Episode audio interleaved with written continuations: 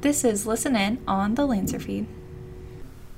Hi, I'm Grace Kirtley, I'm Hayden Cottrell. and today we're going to be talking about.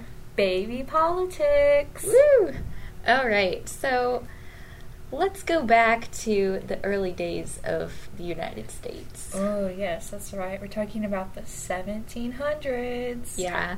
So basically, we had a lot of men, white men, that decided to start a country together, which is kind of cute. Basically, um, you know the old timey ways. so um, we had a bunch some people you might need to know. You already know George Washington, so that's good. you know, And- first president. Yeah, he's kind of important. And then we've got the Secretary of Treasury, Alexander Hamilton. you know the one dude from that play. Yeah. And then we've got Secretary of State Thomas Jefferson. Another president. Yes, and they're both very important when it comes to political parties. And don't forget, we also have James Madison. Oh, right. I forgot about him. well, how dare you?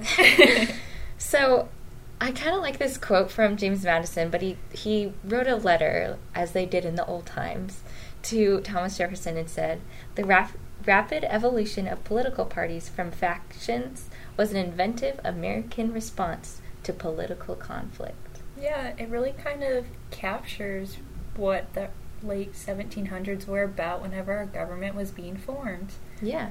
and what kind of government we became. hmm So our first conflict that we came about was just like, what kind of government do we want? Do we want one based on states or based on all of the states together? First, we had the Federalists, and that was led by Alexander Hamilton, and he wanted a strong central government. pretty much kind of what we have now with like our federal government. Mm-hmm. And then there were the anti federalists who really wanted to have like states' rights be the main force of our government rather than like a centralized power. hmm So the main idea behind Federalists was they wanted to have unity, and I think like the main problem they were wi- searching for was the debt after the Revolution. So Alexander Mhm. Hamilton wanted everyone to pitch in um, with the debt, and Jefferson was like, "Hey, just because my state paid off my debt doesn't mean I have to pay for yours."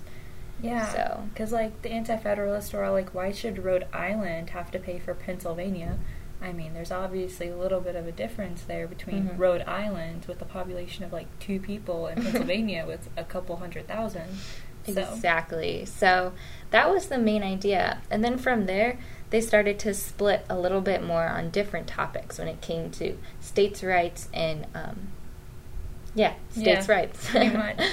and like questions of like the federal treasury and like the Bank of the United States. hmm One didn't like that, and then the other one did. hmm Um, another big thing happened in the 1790, Oh. Ooh. and that has to do with, you probably didn't guess it, Washington, D.C. Ah, I know, crazy. it's the best part. So basically, this kind of was a big tension point between the Federalist Party and the Anti Federalists who were slowly becoming Republicans. hmm So the thing with the capital, it has to do with a lot of power. So the Federalists were often in the north with the smaller states such as um, Rhode Island and smaller populated state of Maine. Delaware. Oh, wait, Maine wasn't there yet. It wasn't. Delaware was. Delaware. wa- Hey. um, and so the Federalists wanted to have a northern capital, but the anti-federalists were all like let's go down to the south because they got a lot of their support from the farm-based communities like Mhm. georgia and the carolinas and Mhm. virginia Yeah, so Thomas Jefferson really pushed to have um, a southern capital, and we do have a southern capital now. So, Hayden, how did that happen? um well you know people had a compromise that's what this is called yeah, so I think um, Hamilton really wanted to have a bank that all of the states worked with together. hmm in order to give them a sense of secured debt so that way people were more willing to give money to them but also for them to be able to manage their accounts Yeah, so that's how we ended up with a southern capital and also political parties. Yep, pretty much. How did the parties end up becoming Republican and Democrat that we have now? Well, originally they were sort of split up between the Federalists and then the Anti Federalists.